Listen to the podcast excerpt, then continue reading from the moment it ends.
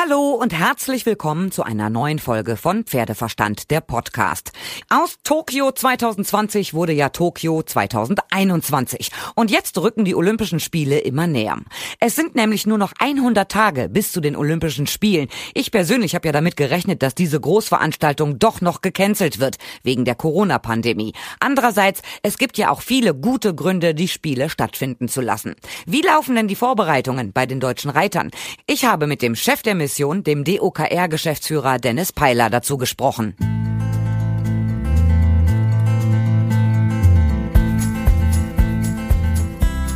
Es sind jetzt nur noch 100 Tage bis zu den Olympischen Spielen Tokio 2021. Dennis Peiler als Chef der Mission, wie bereitet ihr euch als Verband überhaupt darauf vor? Kann man sich darauf vorbereiten oder laufen die Vorbereitungen im Verhältnis zum letzten Jahr im Prinzip erstmal weiter, wie vor jeden Olympischen Spielen? Im Grunde versuchen wir, ähm, das Jahr 2020 auf das Jahr 21 zu spiegeln. Wir haben natürlich die besondere Herausforderung äh, in diesem Jahr, das gesamte Hygiene- und Gesundheitsmanagement, das Konzept, äh, was dahinter steckt, in besonderem Maße zu berücksichtigen. Hier sind viele Fragen auch unserer äh, Reiterinnen und, und Reiter, des Begleitpersonals. Wie gehen wir als Verband, wie geht Team D ähm, mit der Corona-Pandemie im Vorfeld und auch dann in Tokio um. Äh, das sind Dinge, die sind für uns neu. Alles andere ist dann äh, doch, ähm, ich würde nicht sagen äh, Gewohnheit, weil Olympische Spiele sind nie gewöhnlich, aber doch eher Routine. Wie bereitet ihr euch denn vor, weil du gerade sagst, es Hygienemaßnahmen. Gut, man nimmt genug Masken mit, plant man ein, genug äh, Desinfektionsmittel. Was plant ihr diesbezüglich besonders für die Olympischen Spiele in Tokio? Wir sind ja in gewisser Weise äh, fremdgesteuert. Denn vor Ort gibt es ein sogenanntes Playbook, dieses Playbook gibt vor, was wir als akkreditierte Person, egal ob wir ähm, als Athlet, Athletin oder als Betreuungspersonal vor Ort sind, machen dürfen oder nicht machen dürfen. Und während wir bei anderen Olympischen Spielen im Dorf untergebracht sind oder in einem Hotel untergebracht sind, aber ansonsten uns doch in der Stadt relativ frei bewegen dürfen, dürfen wir das äh, bei diesen Olympischen Spielen nicht. Es ist klar vorgegeben, ähm, welchen Bewegungsspielraum wir haben. Äh, es ist klar vorgegeben, was wir äh, nutzen dürfen und was wir nicht nutzen dürfen. Und dementsprechend müssen wir uns aufstellen. Wir als äh, Team DOKR äh, werden nicht im Olympischen Dorf sein, sondern werden ähm, in einem Hotel unter Quartier beziehen. Und dann geht es darum, wie bekommen wir unsere Athleten ähm, vom Hotel in Richtung Wettkampfstätte wenn wir die öffentlichen Verkehrsmittel als Beispiel gar nicht nutzen dürfen. Und diese Dinge müssen dann vorbereitet werden. Wir müssen uns Gedanken um Fahrzeuge machen, wir müssen uns Gedanken um Fahrer machen, wir müssen uns Gedanken um Abläufe machen, wie kann das äh, im täglichen äh, vor Ort funktionieren. Und äh, ja, das bedarf schon einiger Vorbereitung. Also ihr dürft keine öffentlichen Verkehrsmittel nutzen. Was dürft ihr denn sonst nicht in Tokio? Die Frage wäre besser, wenn wir sagen, was dürfen wir? Okay, was dürft ihr denn? Äh, wir dürfen uns äh, auf der Wettkampfstätte bislang bewegen. Wir dürfen uns in unserem Quartier bewegen und es gibt ausgewählte Orte, die dann noch näher zu definieren sind, wo wir uns dann bewegen dürfen. Äh, das war es im Grunde genommen schon. Wir warten jetzt die zweite Ausgabe des Playbooks ab. Das ist für Ende April angekündigt und dann wissen wir hoffentlich konkreteres, wie wir insgesamt in dieser Corona-Pandemie, ähm, in diesem gesamten Management uns dort bewegen dürfen. Äh, das müssen wir dann tatsächlich Anfang Mai, wissen wir, glaube ich, mehr, ähm, wie wir dann genau vor Ort agieren dürfen. Du hast gerade gesagt, ihr müsst euch auch um Fahrer kümmern. Jetzt ist es in Tokio ja, glaube ich, ein bisschen voll. Man sollte sich da auskennen, wenn man innerhalb von Tokio von A nach B will. Jetzt kann ich mir aber vorstellen, wenn du einen Fahrer von vor Ort nimmst, ah, da musst du gucken, ist er negativ getestet, weil wenn da einer positiv sein sollte, ne, fällt meine Mannschaft unter Umständen aus, dass man vielleicht einen eigenen Fahrer mitnimmt, der sich da vor Ort einarbeitet in die Verkehrsinfrastruktur. Ist das eine Möglichkeit, die ihr auch durchspielt? Absolut, genau darum geht's. Ähm, wir dürfen nicht irgendwelche Fahrzeuge nutzen. Das muss schon mal im Vorfeld geklärt und besprochen sein. Die Fahrer, die wir dort ähm, dann hoffentlich zur Verfügung haben, die müssen akkreditiert sein. Die kommen ja auch nicht überall hin. Ähm, wir müssen klar definieren, äh, wo sind diese Fahrer ansonsten untergebracht, wie sind sie getestet, etc. pp. Also ist nicht damit getan zu sagen, ich äh, äh, heuer einen Fahrservice an und los geht's, sondern die müssen in dieser Gesamtstruktur eingebettet sein und auch den Vorgaben äh, gerecht werden. Thema Deutsches Haus. Wird es das diesmal so für euch gar nicht geben? Das Thema Deutsches Haus wird es in der Form so nicht geben, weil äh, es sind ja gar keine ähm, Menschen großartig außerhalb der akkreditierten Person zugelassen. Wir wissen ja jetzt seit einigen Wochen, dass äh, keine Zuschauer aus dem Ausland äh, nach Tokio einreisen dürfen. Das steht schon fest. Inwieweit dort vor Ort mit den Einheimischen umgegangen wird, die noch ein Ticket haben, dürfen die in die Stadien, dürfen die nicht in die Stadien. Meine, mein Kenntnisstand ist, dass das noch aussteht, dass das noch zu, zu klären ist. Und dann geht's am Ende im Deutschen Haus, da treffe ich mich mit ähm, Offiziellen, da treffe ich mich äh, mit den Eltern, da treffe ich mich mit Sponsoren und Partnern. Alle werden nur in sehr, sehr eingeschränktem Maße in Tokio vor Ort sein dürfen. Und das Deutsche Haus wird ganz anders sein als äh, in der Vergangenheit.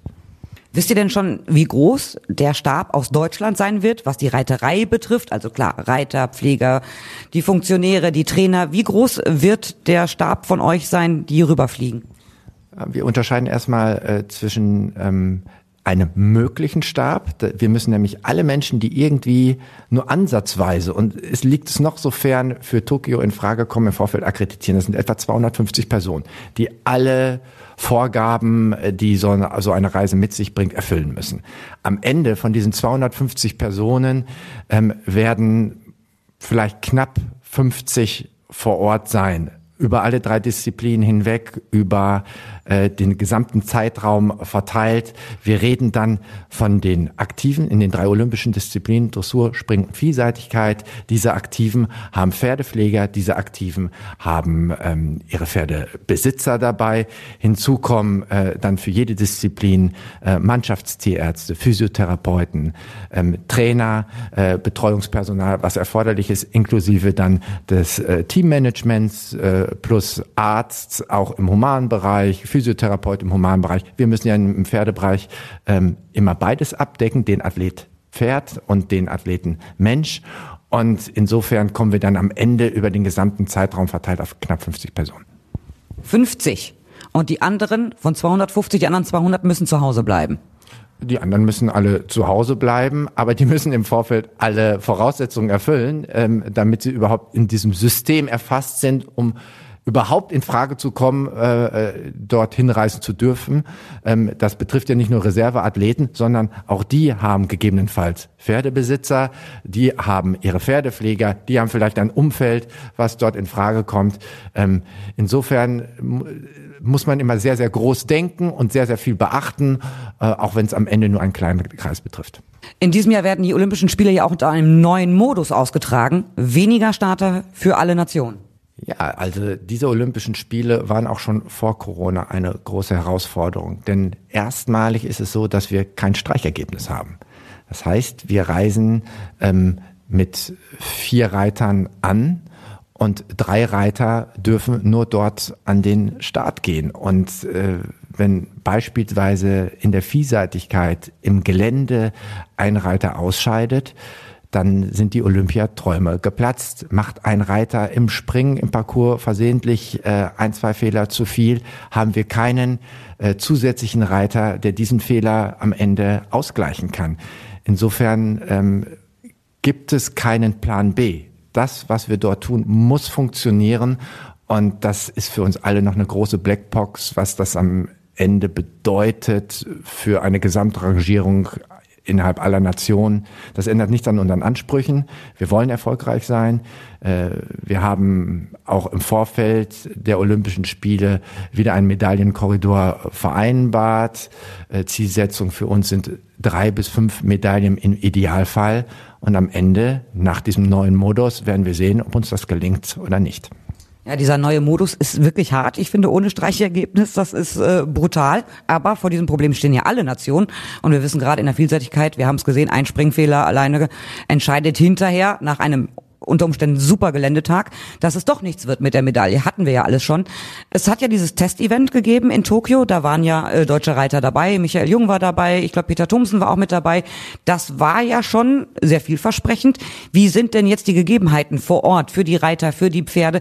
Weil im Prinzip hatten die Organisatoren ja auch ein Jahr mehr Zeit vor, für, für die Vorbereitung was so in den letzten Monaten vor Ort passiert ist, ähm, das haben wir nur am Rande mitbekommen. Äh, zum Testevents ähm, war das schon sehr weit fortgeschritten. Uns erwarten Wettkampfstätten, die sind top vorbereitet. Äh, wir erwarten beste Bedingungen für Reiter und Pferde. Das war schon vor anderthalb Jahren so und ich gehe davon aus, äh, dass das jetzt für 2021 auch so sein wird. Herausfordernd wird für uns nach wie vor, kaum jemand spricht noch drüber, auch das Klima sein. Denn ähm, Tokio, das wissen wir, sind besondere klimatische Voraussetzungen für Reiter und Pferd. Und das müssen wir in der Vorbereitung umso mehr berücksichtigen. Also wir können absolut nur mit Pferden und Reitern anreisen, die topfit sind, die auch extremen Bedingungen dann vor Ort gewachsen sind. Von der Organisation her geht's, glaube ich, auch nicht schlimmer, als es bei den Weltreiterspielen in Tryon war, oder? Also schlimmer geht eigentlich fast gar nicht. Weltreiterspiele, damals hatten wir sie noch, mittlerweile gibt es das Konzept als solches ja äh, nicht mehr. Ähm, die Weltreiterspiele waren ja Weltmeisterschaften, ähm, in acht Disziplinen, wo wir mit über 50 Pferden gereist sind. Das ist eine logistische und finanzielle Herausforderung, äh, die äh, ihresgleichen sucht. Ja, aber in den USA war damals ja nichts fertig. Das war ja überall Baustelle noch und Bagger rollten darum. Das war ja alles andere als schön, was da auf die Sportler gewartet hat. Ja, das waren Baustellenspiele vor Ort. Also ähm, das haben wir jetzt in Tokio nicht. Da ist alles äh, soweit fertig. Das war schon zum Testevent sehr, sehr weit fortgeschritten. Äh, da bin ich ganz entspannt, äh, was die Örtlichkeiten vor Ort angeht. Interessanter werden die Abläufe. Ähm, ihr seid Vollprofis, was das ähm, betrifft. Ihr macht nicht zum ersten Mal die Olympischen Spiele. Ganz spannend war ja damals Sydney 2000, auch wegen der Quarantänebedingungen vor Ort in Australien. Ähm, was gibt's denn da jetzt ähm, in Tokio zu beachten? Müssen die Pferde auch wieder in Quarantäne? Jawohl, es gibt eine Quarantäne. Die Quarantäne ist aber nicht in Tokio, sondern die Quarantäne ist vor Ort in Deutschland. Wir haben für die Reiterei zwei Quarantänestationen. Die Dressurreiter werden in der großen Quarantäne äh, für Europa in Aachen sein. Also in Aachen werden äh, viele, viele Nationen zusammenkommen und ihre Quarantäne äh, abhalten. Wir haben zusätzlich hier in Warendorf für die Disziplinen Vielseitigkeit und Springen eine ähm, zusätzliche Quarantänestation. Ähm, das ist auch alles schon vorbereitet und abgesprochen. Hier sind ja große Ansprüche auch ähm, was behördliche Auflagen angibt. Also hier sind wir im engen Austausch auch mit dem örtlichen äh, Veterinär, mit den örtlichen Veterinären und ähm, werden dort dann sicherlich die acht Tage Quarantäne, die wir vor Abflug haben, äh, sinnvoll und gut nutzen können. Vor den Olympischen Spielen in Rio hatten, haben die Pferde Apfelsaft in die Tränken mitgekriegt. Also die haben so ein bisschen Apfelschorle getrunken, weil das Wasser äh, sehr äh, stark geklort war. Äh, Gibt's in dieser Richtung auch irgendwelche Vorbereitungen? Das haben wir natürlich wieder getestet. Wie saufen die Pferde vor Ort? Ähm, und äh, das mit dem Apfelsaft funktioniert immer sehr, sehr gut. Äh, wir haben festgestellt, dass das Wasser in Tokio den Pferden offenbar schmeckt. Äh, insofern denke ich, dass das vielleicht im Ausnahmefall so sein wird. Viel interessanter ist, wo kommen die Kühlschränke her? die wir brauchen, um äh, gerade bei Extremtemperaturen ähm, äh, die Dinge, die wir für die Pferde, aber auch für äh, das Umfeld benötigen, auch in den Stallungen parat haben. Also muss man sich im Vorfeld schon darüber Gedanken machen, wie viele Kühlschränke brauchen wir, was sind das für Stromanschlüsse, wie kriegen wir die dorthin und ähm, wie läuft das logistisch ab, dürfen wir die da überhaupt aufstellen und so weiter und so fort. Und äh, das sind dann so Kleinigkeiten, die muss man am Rande mit berücksichtigen. Wie viel Corona-Schnelltests oder Selbsttests nehmt ihr denn mit? Habt ihr da einen Plan? Hat ihr direkt ein 2000er-Pack? Das ist wieder das Schöne. Wir sind ja eine Teilmannschaft in einem großen Team D.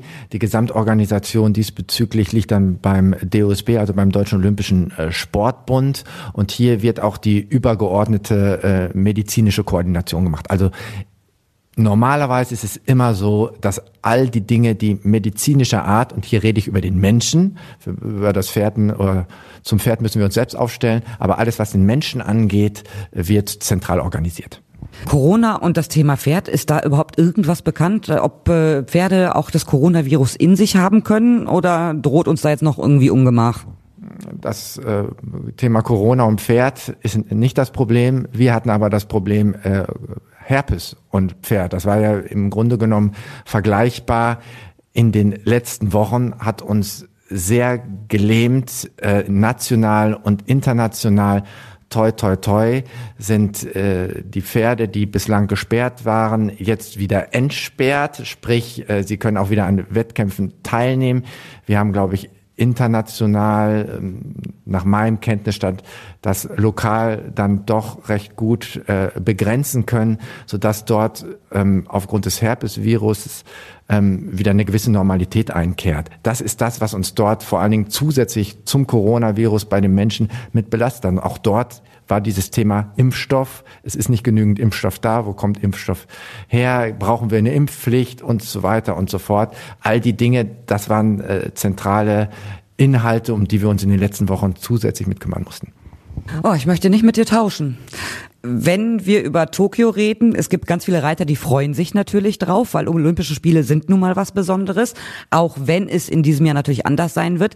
Es gibt ja einige Namen in den unterschiedlichen Disziplinen, an denen kommt man nicht vorbei. Kannst du schon verraten, wer vorausgesetzt Pferd und Reiter bleiben gesund mitfliegen wird? Ja, dem möchte ich nicht vorgreifen, denn es muss ja noch offiziell hinterher äh, bekannt gegeben werden. Aber für die Reiter ist es auch schon schwierig, äh, sich und die Pferde fit zu halten. Also ja, es gibt Turniere im Profisportbereich, aber der internationale Vergleich, der fehlt ja so ein bisschen. Also auf ganz hohem Niveau, damit man sieht, wo stehe ich eigentlich gerade. Das ist ein Thema, was uns nicht nur in der Reiterei beschäftigt. Also wir sind in der glücklichen Lage gewesen, auch innerhalb der Corona-Pandemie, dass wir mit dem Pferdesport über die Notversorgung und über die Möglichkeit, mit den Profis wieder äh, frühzeitig in den Wettkampfsport einsteigen zu können, dass eine gewisse Normalität dann wieder vorhanden war. Eine internationale Vergleichbarkeit mit Top-Ereignissen, die sind nicht da, bislang nicht da, die bleiben aus. Uns fehlte im Grunde genommen eine komplette Hallensaison. Herpes kam noch zusätzlich hinzu, also vier Wochen Stillstand. Und jetzt gehen wir direkt in die äh, grüne Saison. Wir haben einen Sichtungsweg, äh, wo über den Sichtungsweg unsere Reiter ausgewählt werden, ähm, mit Blick auf die Teilnahme an den Olympischen Spielen. Und große Ereignisse wie Aachen, der CEO oder das Hamburger Derby als zwei herausragende Ereignisse, die man ja auch aus äh, TV und Hörfunk äh, immer gut kennt, auch wenn man den Pferdesport äh, vielleicht nur am Rande äh, verfolgt, fehlen uns. Also wir müssen uns Gedanken darüber machen, wie können denn überhaupt Sichtungswege aussehen, die sich eignen, um die richtigen Paare zu identifizieren, die dann am Ende äh, die deutschen Farben in äh, Tokio vertreten können. Und das ist tatsächlich auch eine Herausforderung. Wir benötigen eine große Flexibilität beim Sichtungsweg. Wie sieht denn der weitere Zeitplan aus? Äh, es gibt doch schon Pläne bei euch, wann es wo losgeht. Wann äh, werden die Flieger bestückt? Wann fliegen die Pferde rüber? Wann fliegen die Reiter rüber? Los geht's im Grunde genommen am 6. Juli. Äh, dann beginnt die Quarantäne in der Dressur. Die Dressur, und das ist auch neu ähm, oder anders als in zurückliegenden Jahren, beginnt diesmal als erste Disziplin. Diejenigen, die etwas näher am Pferdesport dran sind, sagen, wieso, normalerweise sind das doch immer die Vielseitigkeitsreiter, die den Auftakt machen. Das hat damit zu tun, dass wir ähm, mit der Reiterei uns eine Wettkampfstätte teilen mit den Ruderern. Und das muss dann abgestimmt werden. Also nicht, dass die Ruderer bei uns über die Geländestrecke gehen, aber die liegt anbei und das ist eine Infrastruktur, die parallel mit genutzt wird. Das heißt, es wurden Dressur Dressur und äh, Vielseitigkeit gedreht. Deswegen Dressur macht den Auftakt, Quarantäne am 6. Acht Tage später fliegen sie dann äh, in Richtung ähm, äh, Tokio, bevor dann die Eröffnungsfeier am 23. meine ich, äh, dann startet und einen Tag später geht's dann direkt in den Wettkampf. Und du hast gesagt, es gibt ja einen Quarantänebereich hier auch in Warendorf. Hattet ihr zum ähm, Testevent in Tokio ja auch. Da war hier am DOKR die Bauzäune wieder aufgebaut, ein riesen Quarantänebereich. Ist für Vielseitigkeit und für Springen? Für ein paar Tage sind die gleichzeitig hier in Quarantäne und dann werden die äh, natürlich so in Stallung untergebracht und wir werden darauf achten, dass die äh, Trainingsstätten sich nicht überschneiden. Insofern brauchen wir sehr viel Bauzaun, ähm, um das dementsprechend äh, abzugrenzen und insofern löst die eine Disziplin dann ab und äh, in die ja, die Quarantäne wird dann recht unproblematisch für beide Disziplinen laufen. Ich wollte sagen, da habt ihr ja Erfahrung mit. Ich äh, weiß, ich habe damals auch schon zu Olympischen Spielen in Sydney durch den Bauzaun Interviews gemacht. Das geht alles. Dann geht's äh, für die Pferde und dem ganzen Equipment auf den LKW. Der LKW wird verplombt und dann geht's Richtung Flughafen und dann geht die Reise los. Ähm, alles unter Quarantänebedingungen geht nur in einem guten Zusammenspiel aller Organisationen, die beteiligt sind. Aber ich wollte sagen, da seid ihr routiniert. Das ist für euch nichts Neues mehr wir haben ja die glückliche Situation, dass wir ein tolles Team haben und unser Cheflogistiker André Schoppmann, äh, der hat das total im Blick. Für den ist das äh, tatsächlich Routine. Wir fangen ja mit der Organisation ähm, direkt nach den äh, Olympischen Spielen, nach den letzten Olympischen Spielen an. Sprich, er hat nach Rio schon begonnen, äh, Tokio gedanklich mit äh, vorzubereiten. Es geht ja auch äh, nicht nur darum, die Pferde rüberzubekommen mit dem ganzen äh, Zubehör, äh, die mit im Flug sind, sondern wir müssen uns auch Gedanken machen, was brauchen wir noch vor Ort. Man darf nicht einfach jede Forke äh, mit äh, nach Tokio transportieren. Die dürfen dann wieder keinen Holzgriff haben oder müssen eine best bestimmte Lackierung haben. All die Dinge muss man sehr genau vorher in Erfahrung bringen, um dann die richtigen Dinge dabei zu haben und nicht äh, vor Ort überrascht zu werden, dass äh, einige Sachen den Zoll nicht passiert haben. Wovor hast du am meisten Respekt in der ganzen Logistik rund um Tokio 21? Gut, das sind einige Dinge, äh, wo, wo man Respekt auf hat. Erstmal freue ich mich, dass die Olympischen Spiele stattfinden können. Das ist, glaube ich, erstmal ganz wichtig. Und da, so geht's den Reiterinnen und Reitern auch und anderen Athleten auch. Die haben äh, viele, viele Jahre auf diesen Höhepunkt hingearbeitet. Also da ist erstmal die Vorfreude da die Herausforderung rund um das Thema Corona-Management, Testmanagement vor Ort, jetzt schon im Vorfeld, auch für die äh, Reiter wie für andere Athleten, ist das Thema Impfen auch zentral. Ähm, wird man vor Tokio noch geimpft? Wird man nicht vor Tokio geimpft? Wenn ja, wann kann man geimpft werden? Gibt es genügend Impfstoff? All die Dinge müssen wir uns sonst nicht so mit befassen. Das ist sicherlich herausfordernd und wird uns die nächsten Wochen mit begleiten. Respekt hat man immer vor den, äh, wenn man jetzt Richtung Tokio reift, vor den klimatischen Herausforderungen dass sie nicht zu extrem werden, dass das zu managen bleibt und wir dort keine Überraschung erleben mit extremen äh, klimatischen Gegebenheiten, die wir so vorher nicht eingeplant haben. Das hoffe ich nicht, dass das so ist. Wir sind, glaube ich, gut vorbereitet, auch mit unserer gesamten Leistungsdiagnostik, die da dran hängt. Ähm, also sind das vor allen Dingen die beiden Punkte äh, an externen Faktoren, die man nur begrenzt beeinflussen kann. Und wir möchten natürlich, dass unsere Reiter heile hinkommen, heile zurückkommen und vor Ort Situationen haben, dass sie sich optimal auf den Wettkampf konzentrieren können. Das heißt, die Abläufe, und das ist unser Job, möglichst störungsfrei zu gestalten. Und wenn wir am Ende nach Hause kommen und alle sagen, ist doch gut gelaufen, dann passt das. Wann wirst du wieder ruhig schlafen? Na, Im Moment schlafe ich noch recht gut. Echt? Boah, ich würde ich würd überhaupt nicht mehr schlafen können, weil so viele Gedanken mir im Kopf rumschwirren würden. Wie machst du das? Wie gesagt, es ist äh, wichtig, dass man, dass man ein gutes Team hat. Das, das haben wir, glaube ich, mit allen, die dabei sind. Wir haben Reiter, aber auch Betreuungspersonal, egal ob vom Teamtierarzt bis zum Pressesprecher, die sind erfahren, was Olympische Spiele, was Großereignisse angeht. Und wenn man weiß, da ist eine gute Truppe dabei, wo jeder seinen Job kennt und gut macht, wo jeder in der Lage ist, auch flexibel reagieren zu können, dann schläft man ruhiger, als wenn man sagt, okay, es erleben alle äh, so ein Ereignis das erste Mal und keiner weiß, was auf einen zukommt. Ähm, ja, positiv denken. Gut, Dennis, ich sage erstmal vielen, vielen herzlichen Dank. Ich gehe davon aus, wir werden noch ein paar Mal äh, vorher sprechen, bevor es dann in den Flieger geht. Du fliegst ja selber natürlich auch mit rüber. Und ich werde mir natürlich ein paar Reiter vor den Olympischen Spielen noch äh, packen, die dann nominiert sind. Erstmal bis hierhin vielen Dank, Dennis. Sehr gerne.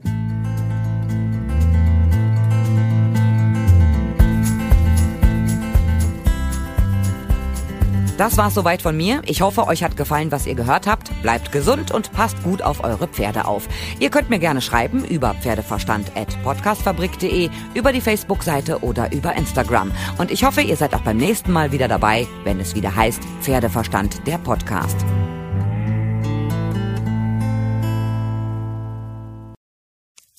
Wenn es Nacht wird, kommen zwei tiefe Stimmen in deinen Podcast-Player – um dich mit ihren Geschichten ins Bett zu bringen. Rote Bar ist dein Einschlaf-Podcast zum Einkuscheln und Wegschlummern. Ich hatte mal eine Freundin, wenn wir zusammen im Urlaub waren, dann ging sie im Pool und dann guckte sie mich an. Oh, ich habe schon gemacht. Ah. Dann ins Meer. Oh, ich habe schon gemacht. Und die machte immer direkt überall ins Wasser rein. Was war sie für eine Rasse? Ein Collie oder? Eine Blondine. Hör ihn zweimal, dreimal, zehnmal und schlaf immer wieder dabei ein. Tim und Matze brummen dich zur Late Night in den Schlaf. Was hältst du so von dickeren Bettdecken? Ich bin sowieso ein kleines Heizkraftwerk im Bett. Ist wirklich so. Ich entwickle wahnsinnige Hitze nachts. Ich schwitze Ja. auch oftmals sehr viel. Na, wenn jemand an mir klebt, das Äh, kann wenn man so nicht zu leiden. zweit, kannst du nicht haben. Ja, zu zweit schon, aber bitte, bitte ein bisschen Abstand halten. Also so einschlafen ist okay, aber dann bitte irgendwann lösen und in seinen Bereich rüberrollen. Ich schlafe besser, wenn ich zu zweit schlafe. Ich glaube, es ist Gewohnheit. Das kann sein. Ich glaube, wenn man sich ein halbes Jahr hinter seinen Chef legen würde, dann würde man den von heute auf morgen vermissen. Das ist so ein bisschen wie das Stockholm-Syndrom. Kennst du das? Wenn der Entführer von einem lässt, dann vermisst man den. Schöne Träume mit Rote Bar Podcast, dem entspanntesten Podcast in Deutschland.